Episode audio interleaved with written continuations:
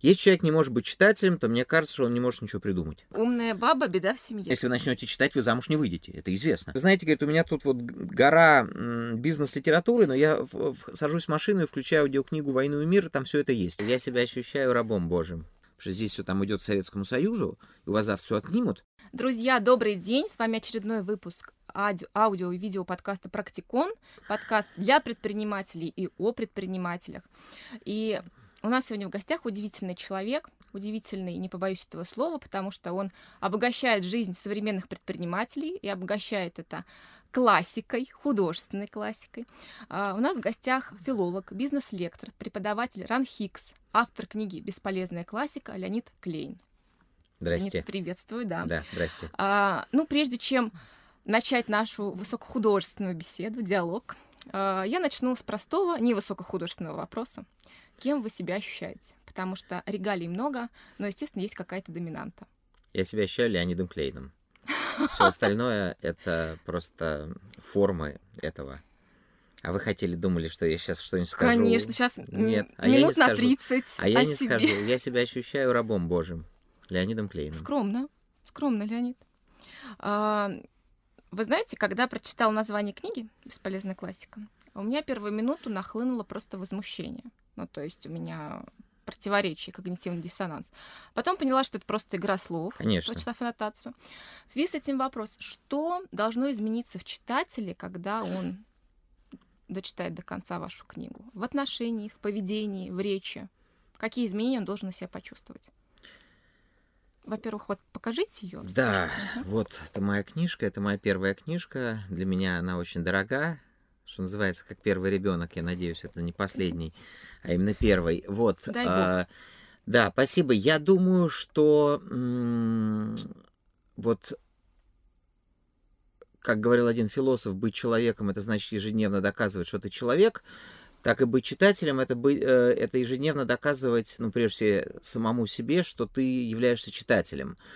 Потому что основная проблема э, заключается в том, что мы не читаем книг, или очень многие люди не читают книг, и э, это как бы уже настолько очевидно, что э, как бы, ну, да, как даже странно об этом говорить. Это первое. И второе, э, они себе э, рассказывают, что так как нет никакой пользы, то мы что-нибудь будем читать полезное. Э, и третье, э, невозможно представить себе человека, массового человека, который читает не просто книгу, а большой роман. Ну, потому что зачем? Потому что это бесполезно, потому что много времени, потому что какое-то отношение имеет ко мне. На самом деле человек просто не может быть читателем. Если человек не может быть читателем, то мне кажется, что он не может ничего придумать. То есть... Вот если мы говорим там про, предпри... про предпринимательство, uh-huh. то для того, чтобы придумать что-то действительно серьезное, а, у вас должны быть картинки в голове картинки дает только художественная литература. То есть это не безусловно, не врожденно, что мы видим, читаем картинками. Это ты приобретаешь. Ну, конечно. Ну, конечно. Понимаете, Маугли видел другие картинки. Это известно по, как бы, если человек не общается с умными людьми, если он не общается, соответственно, с умными книгами, то то, что он придумывает, а, гораздо более ущербнее, того, чем человек, если человек придумывает что-то, понимая, а, какой перед ними, знаете, вот у Платонова есть рассказ, который прекрасно называется, такая повесть, «В прекрасном и яростном мире». Если человек понимает, что он живет в прекрасном и яростном мире, он, во-первых, понимает свои ограничения, он понимает, насколько он мал, а с другой стороны, он понимает, куда можно встроиться. Вот. Э, но это встраивание, оно происходит тогда, когда у вас есть, ну, некоторое представление о том, как устроен на самом деле мир. А дальше уже, конечно, а, вы сказали, как должен измениться. Как минимум, ему должно захотеться перечесть, или будем честными, прочесть впервые то, о чем здесь сказано в книжке. Это же uh-huh. такое собрание пестрых глав, uh-huh. да, там что-то про Шукшина, что-то про какое-то кино, про немножко про классику и так далее. Я там даже засунул главу, потому что мне кажется, это было важно сказать э, про этот такой, про этот фейк, про Атлант расправил плечи. Uh-huh. Да. Так все-таки кто читатель вашей книги? Вот кто он? Я думаю, что несколько, скажем так, категорий граждан могут быть э, моими читателями. Во-первых, это просто, простите, как знаете, писалось в аннотации в Советском Союзе, для всех, кто интересуется культурой. А, для, широко, да, для широкого круга читателей, правда. Во-вторых, я считаю, что эта книжка очень полезна преподавателям. А, потому что здесь есть некоторые какие-то методические, прости господи, лайфхаки, как это можно это сам. Ах, какая мука воспитывать! А в-третьих, понимаете, ну вот да, наверное, мне нужно сказать, что вот там предприниматели, скорее HR, HR компаний, или люди, которые хотят э, немножко зайти, как бы, ну, как бы, понимаете, подойти к той же проблеме, но немножко с другой стороны. Как, знаете, там пишут всякие люди, за лекции которых-то нужно платить огромные деньги, mm-hmm. что для того, чтобы придумать что-то новое, вам нужно расслабиться и отойти вообще от проблемы. Ну вот, как бы, вот, там же вот так вот пишут за это, вот, страш, страшно умная вещь. И за это надо заплатить большие деньги. Вот как бы мне, мне просто кажется, что э, э, я вот, знаете, некоторое время назад читал лекцию про войну и мир э, в закрытом бизнес-клубе. Прекрасно, так. прекрасные люди, очень достойные, добившиеся много чего и так далее. И мне человек, который является президентом этого бизнес-клуба, потом сказал, говорит, вы знаете, говорит, у меня тут вот гора бизнес-литературы, но я сажусь в машину и включаю аудиокнигу «Войну и мир», и там все это есть. Друзья, для развития нашего проекта «Практикон» нам очень важно получать от вас обратную связь. Поэтому подписывайтесь на наш YouTube-канал, а также следите за нами на других платформах. Ставьте лайки, комментируйте, а также обязательно пишите, кого вы хотите видеть в следующих выпусках в качестве спикеров, экспертов и людей, которые вас вдохновляют. И, конечно, помните, что все начинается с практики. У вас на сайте все предельно понятно. А для кого и что? Да. А, соответственно, вы перечисляете факторы в пользу гуманитарных лекций, да, то, что это а, повышает уровень эмоционального интеллекта, а, развивает критическое мышление, повышает осознанность, вообще это понятие осознанности, и креативные навыки. Вот скажите, ваша аудитория, которая к вам приходит, она знает, что у них вот этот вот арсенал качеств есть, они приходят на прокачку их, либо это аудитория, которая не приемлет никакие информационные надстройки, вот как это эмоциональный интеллект, и они приходят просто просто в своей правоте убедиться? Хороший вопрос. Понимаете, мне кажется так. Я сейчас скажу крамольную вещь. Ох, давайте, как мы любим их. Я не думаю, что существует такая вещь, как э, эмоциональный интеллект. Вообще, что это за такое? Да, это есть некоторое какое-то брендирование угу. каких-то э, сущностей, которые раньше назывались по-другому. Что такое эмоциональный интеллект? Ну, это эмпатия. Вы должны учитывать эмоции других людей и понимать, как вы сами устроены эмоционально. Все, точка. Об этом пишет вся мировая литература. Вся. Вот, понимаете, там mm-hmm. Софокл не знал, что такое эмоциональный интеллект. И Шекспир не знал этого словосочетания. И что?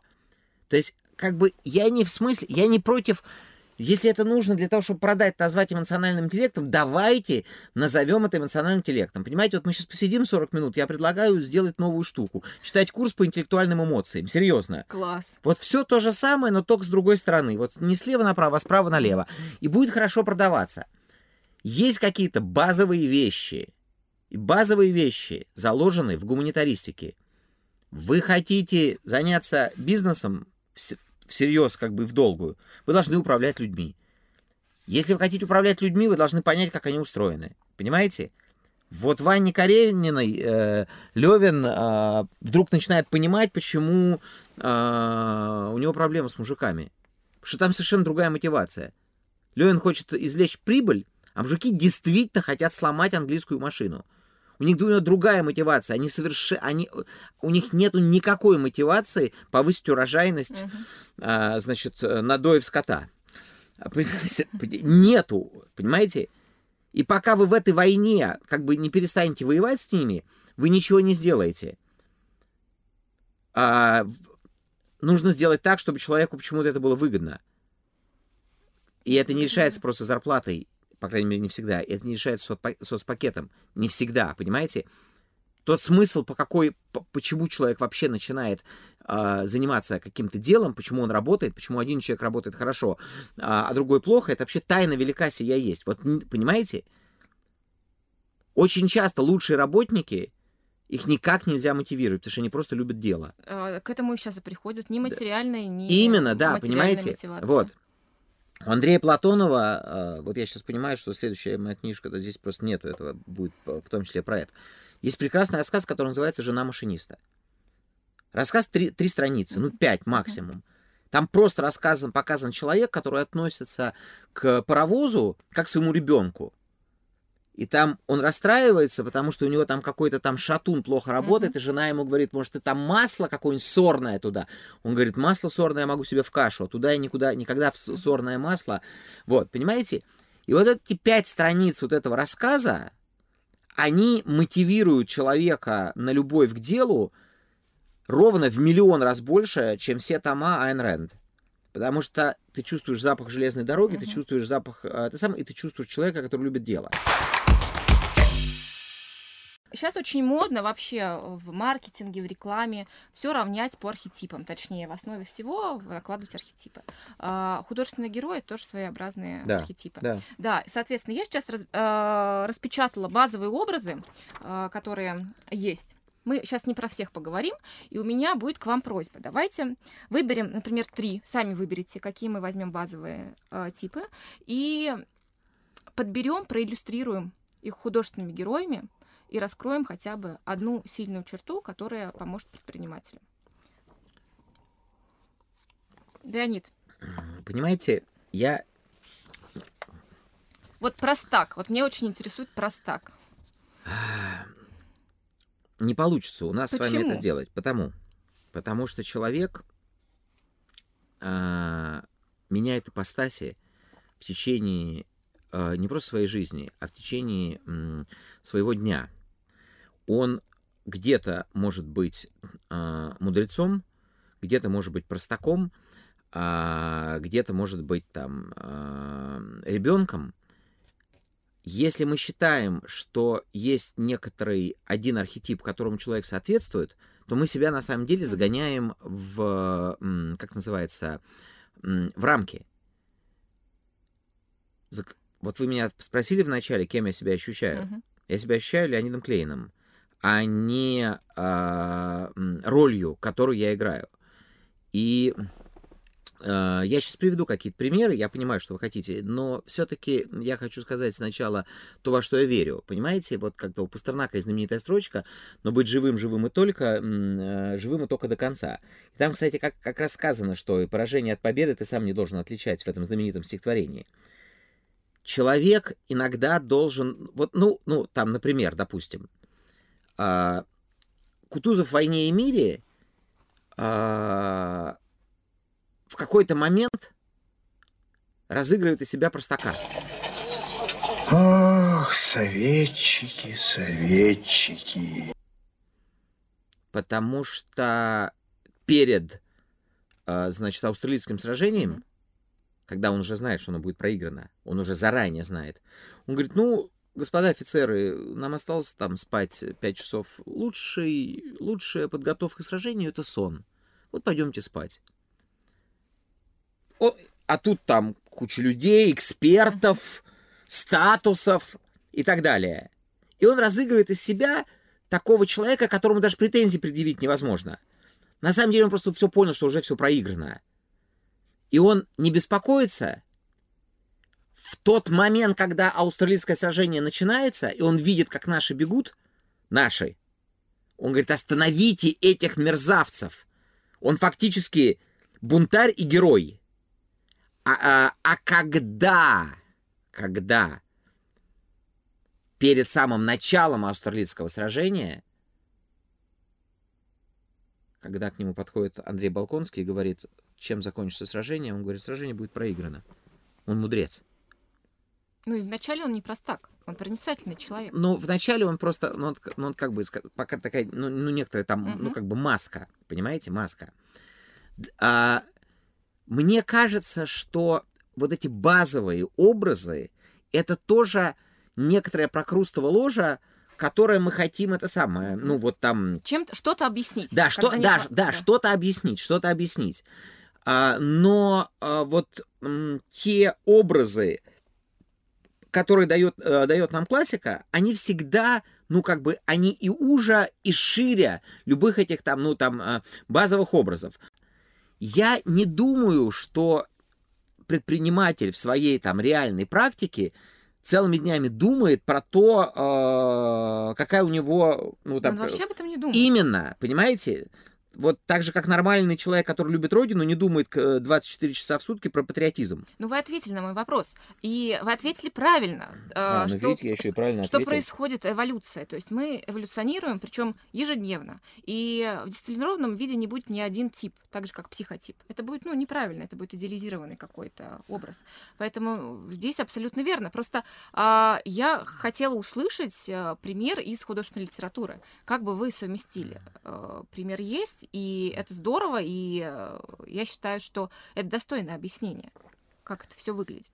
А, что касается предпринимателя, у меня вот мы сейчас переходим как раз к Да. портрету предпринимателя-управленца.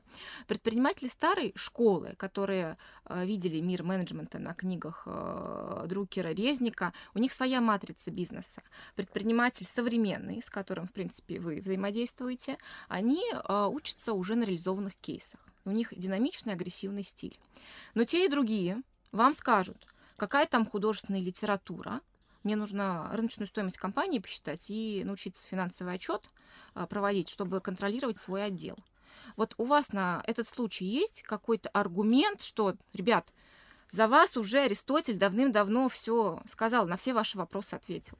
Да, именно на самом деле действительно Аристотель и Платон, просто понимаете, это же всегда вот там, а, там, когда я э, был там таким усердным пациентом м, психотерапевта, и все пытался какие-то решать вопросы, он мне говорил, ну что, говорит, Лень, вы все хотите, э, чтобы я вам дал ответ там, умножить или разделить, а я вам рассказываю про то, как мир устроен.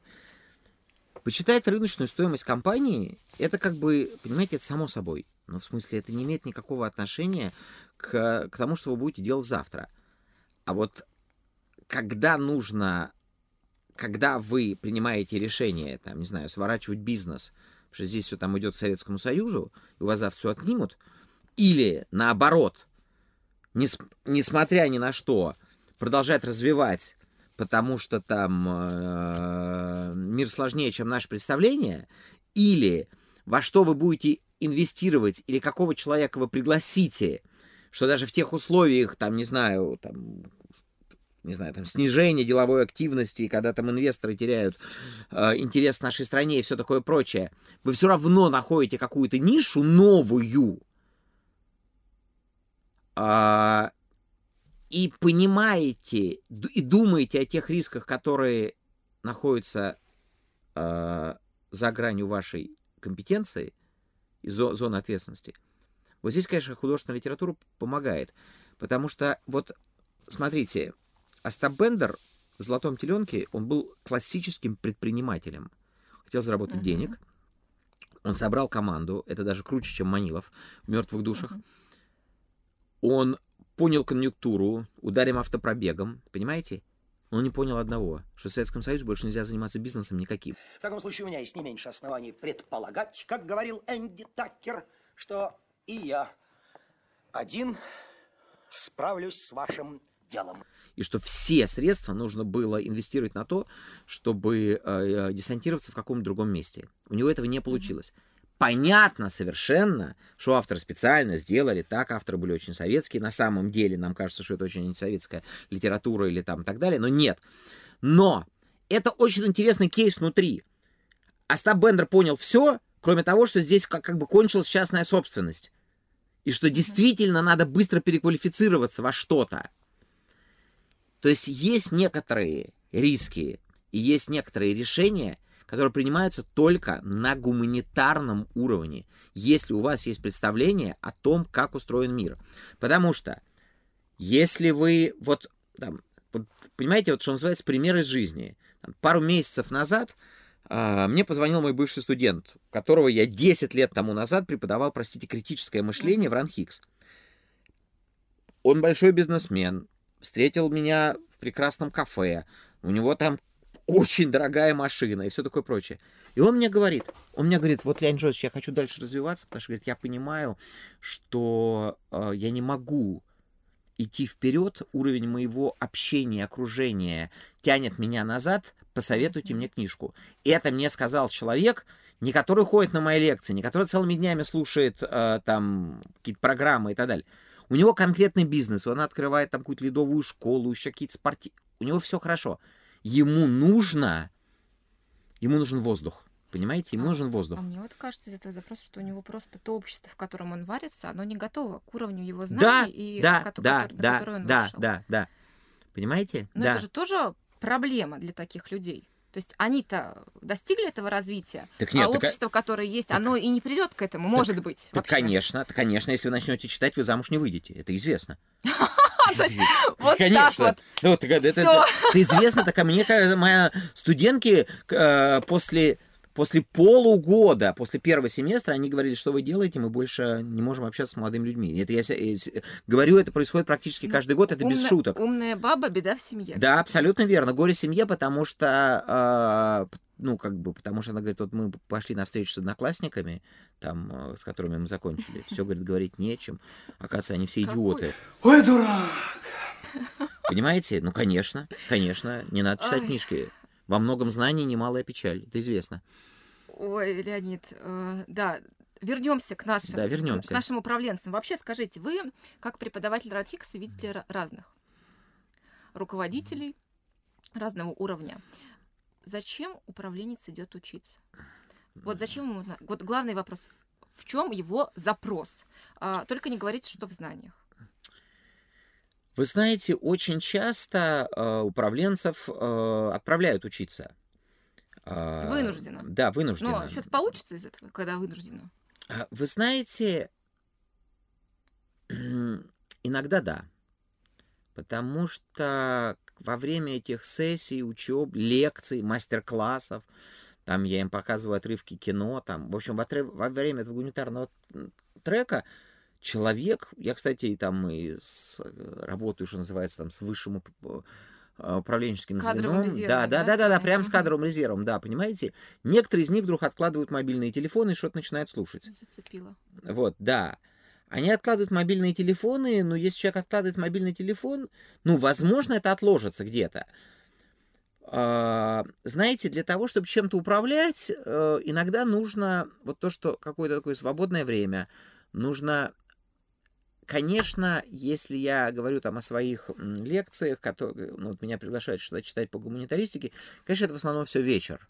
В основном это вечерний, когда они там устали, это такое развлечение.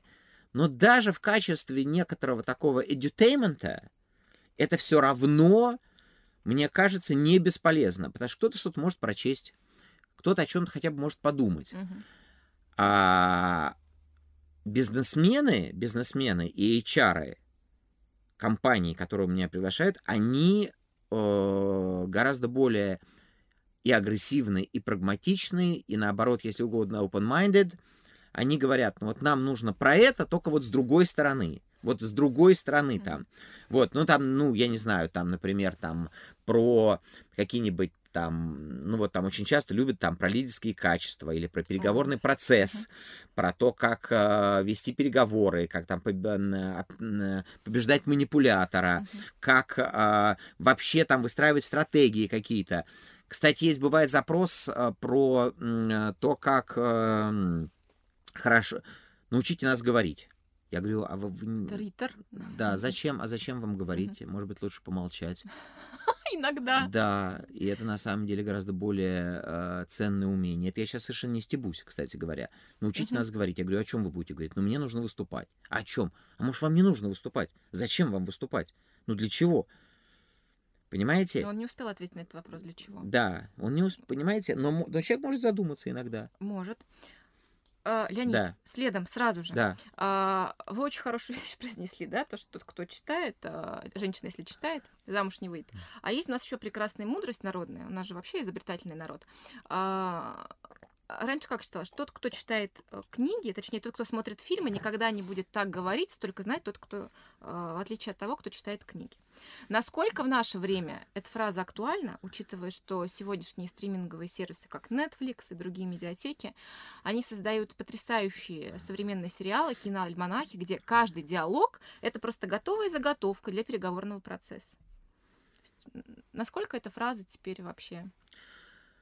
Ну, все-таки сериалы это такой очень жидкий кисель. э, В любом случае, понимаете? Ну, есть более удачные, есть менее удачные. Но все-таки сериал, особенно если он растянут на несколько сезонов, они все равно хотят, так сказать, уже там а, как бы выжать воду из уже, так сказать, такой вот э, сухой клетчатки. Поэтому мне кажется, что если вы смотрите э, там классику кино, а, как сделан сериал, любой даже хороший, что его легко смотреть, легко. И дальше хотелось. Да, То есть дальше. тизер такой. Да, Мгм. понимаете, как сделано большое кино, это всегда усилие. Именно усилие. Вот вы попробуйте посмотреть Антониони какой-нибудь фильм, там, «Профессия репортер», например. Мгм. Просто вот там, вот. э, Или фотоувеличение. Но вообще-то говоря, это просто усилие. Посмотрите, я там не говорю про Бергмана. А, пот- потому что он развивает внимание к миру. Там и диалогов очень мало. Вы должны быть соучастником процесса. Сериал, даже неплохой сериал, ну я то нет, ну бывают какие-то исключения невероятные, но это даже и не сериал, это а, как это многосерийный фильм. Вот там Чернобыль был, это шедевр такой исторический, социологический и так далее. Но это не сериал, там не будет никакого другого сезона. Это то, что в Советском Союзе называлось многосерийный фильм. Мгм. Вот. А м, э, э, сериалы, я вот тут попытался посмотреть, вот я прям не смог э, один сериал тут посмотреть. Надо же смешно, я сейчас даже забыл его название.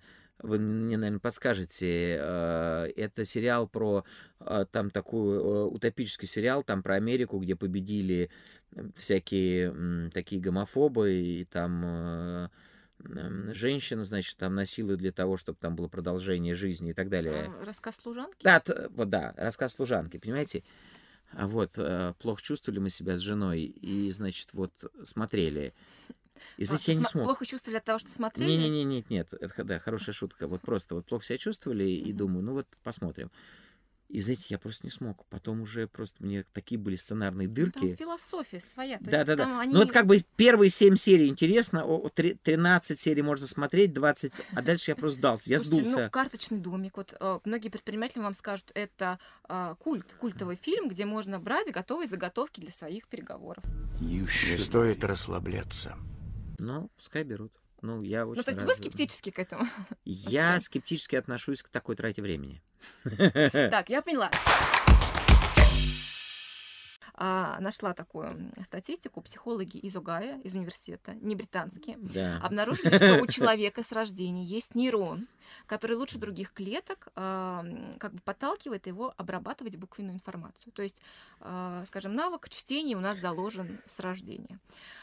А, Если мы говорим про сегодняшний, про сегодняшнее время, когда у нас действительно мы воспринимаем, мы смотрим YouTube, а, мы смотрим ролики, мы даже буквенную информацию хотим воспринимать картинкой.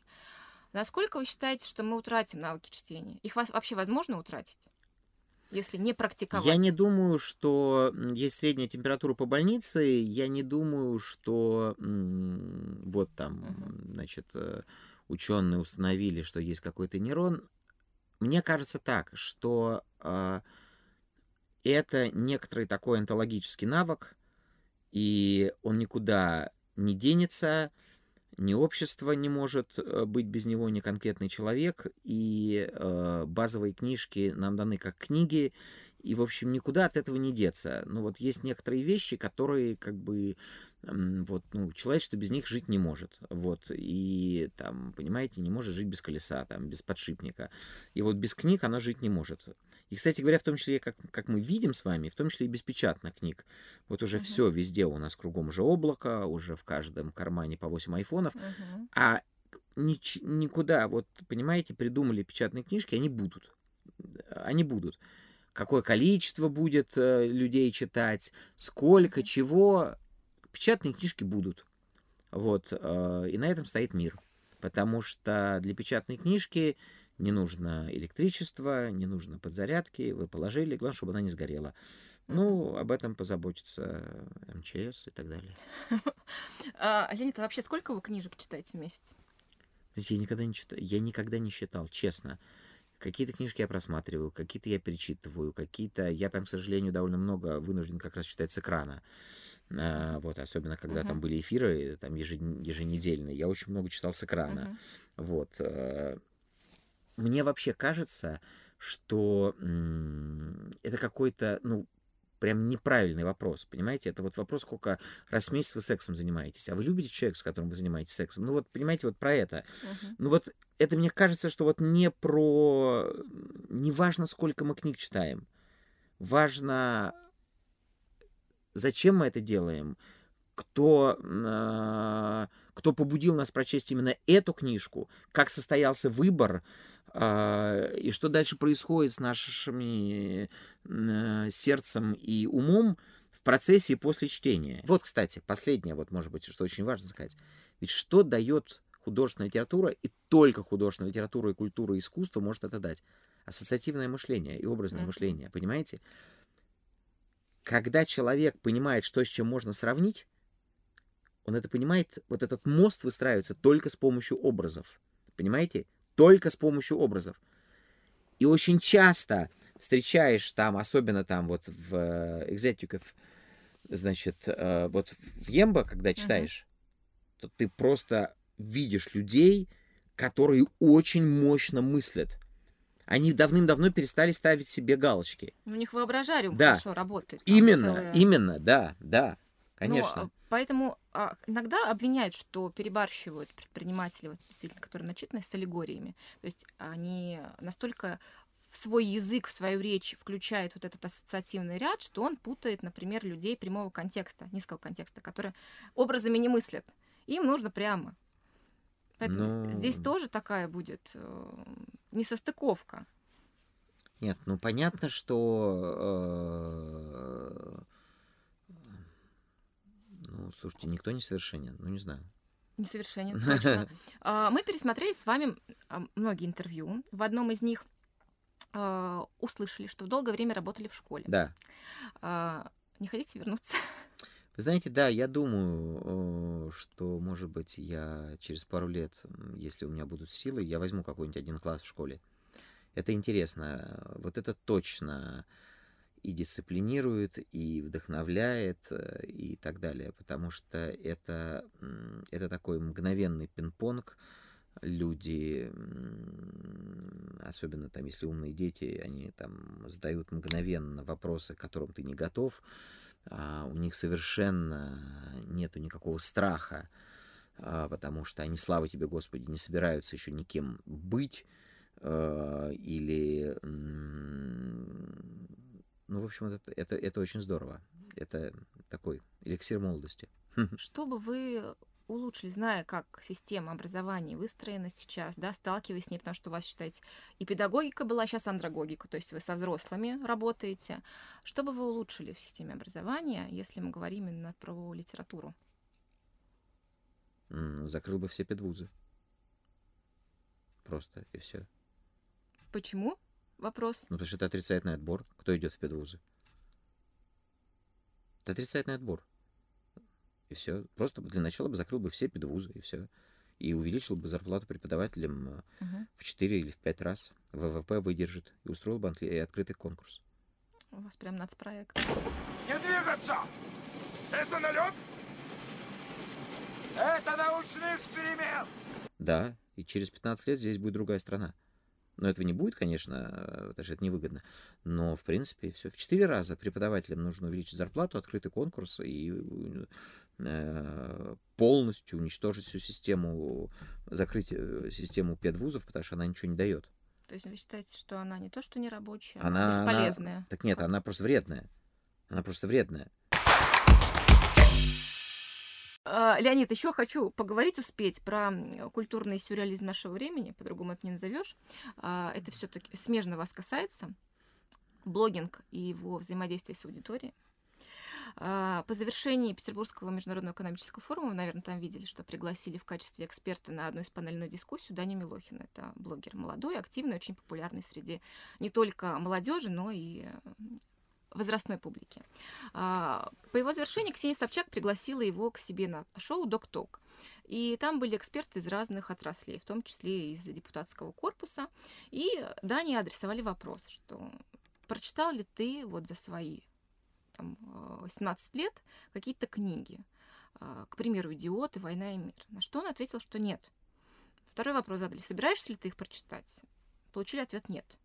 А, Он это объяснил, что ему для сегодняшнего, чтобы состояться как человек, как успешный человек, совсем не обязательно быть воспитанной на школьной программе классики. Дань, скажи мне, книжку «Идиот» ты читал? Нет. Собираешься это сделать? Понимаешь, что это когда-нибудь тебе может понадобиться? Или А ты что считаешь, что, может быть, книги вообще сейчас? Нет, я читал книги, а, но какие-то с, какими-то рассказами, с какими-то... э, Вот я читал «Путешествие к, э, к центру Земли» или как-то... Короче, я читал А какую-то «Войну и мир» читал? Нет. Вот как вы охарактеризуете? Вот с него же берут пример, на него же равняются, и его действительно копируют, его поведенческий репертуар, современное поколение. Вы считаете, это нездоровые тенденции? Или это то, ну, в принципе, к чему мы так или иначе бы пришли?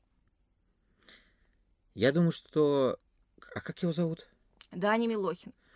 Я думаю, что он просто довольно глупый человек, а Ксения Собчак несчастный человек. И когда несчастный человек приглашает на свое интервью глупого человека, Получается хайп. получается пустота. Тут нечего комментировать. Ну, просто, просто нечего комментировать. Ни то, ни другое. Ну, в смысле, здесь нету вопроса. Ну, мало ли... Здесь е- есть отношения, реакции. Вы прокомментировали. Да, есть люди, которые не читают э, «Войну и мир». Ну, окей. Ну, в смысле, это не имеет никакого отношения к тому, как устроен мир. А как бы невежество всегда будет побеждать как бы на первом уровне. Потому что пена всегда наверху, а пиво всегда внизу. Но э, человек взыскует в результате пива, а не пену. Ну, в смысле, ни то, ни то не является кейсом. Ни Милохин, Мгм. ни Собчак. Там просто не о чем говорить. А, Если вы меня спросили там про Дудя, Нет, тогда нет, нет, да. здесь Ага. Понимаете, Дани Милохин сейчас э, возглавляет рейтинги, и я вам не зря это сказала, что он трендсеттер, лидер мнений, как угодно. Человек, которого... Почему пригласили на форум? Потому что в свои 17 лет он зарабатывает больше, чем миллиардеры, которые в 50 плюс зарабатывают. Ну, это- А, еще один, да, интересный такой момент. Ну, не знаю, может быть, интересный для меня а, и ф- неинтересный для вас. А, Опять-таки, один из адвокатов в эфире федеральной программы заявил, что вы хотите от сегодняшнего культурного воспитания. А, Если у нас э, в качестве актера МХАТ играет Ольга Бузова, а в передачу с политическим акцентом в качестве эксперта приглашается участница Дома-2. А, Это тоже тенденция. То есть у нас идет э, скажем, вот этот вот процесс, когда люди, которые не могут отличить невежество от невежды, а, они становятся экспертами. Экспертами и с экранов нам рассказывают. Да, ну, знаете, вот мы тут говорили про предпринимательство, а это же про экономику, правильно? А, Лет 15 назад, 15, а, Егор Тимурчи Гайдара, который тогда, слава богу, был жив и, значит, э, уже не очень здоров, но жив, его спросили, э, что нужно сделать, чтобы экономика стала расти. А, Он сказал, «А, уберите цензуру из телека. Берите цензуру из телека, и туда придут нормальные эксперты. И все, не будет никого. Я не знаю, кто такая Бузова, кстати говоря, но ее не будет. Леонид, вы просто удивительный человек, реально. Удивительный человек. У нас время, к сожалению, увы, вышло. А, С нами был и обогащал нас Леонид Клейн, филолог, бизнес, лектор, преподаватель Ранхикс. Леонид, спасибо большое. Спасибо, спасибо. Будем воспитываться на ваших книгах. Лу- Лучше на тех книгах, о которых я пишу. В том числе. Спасибо. Спасибо.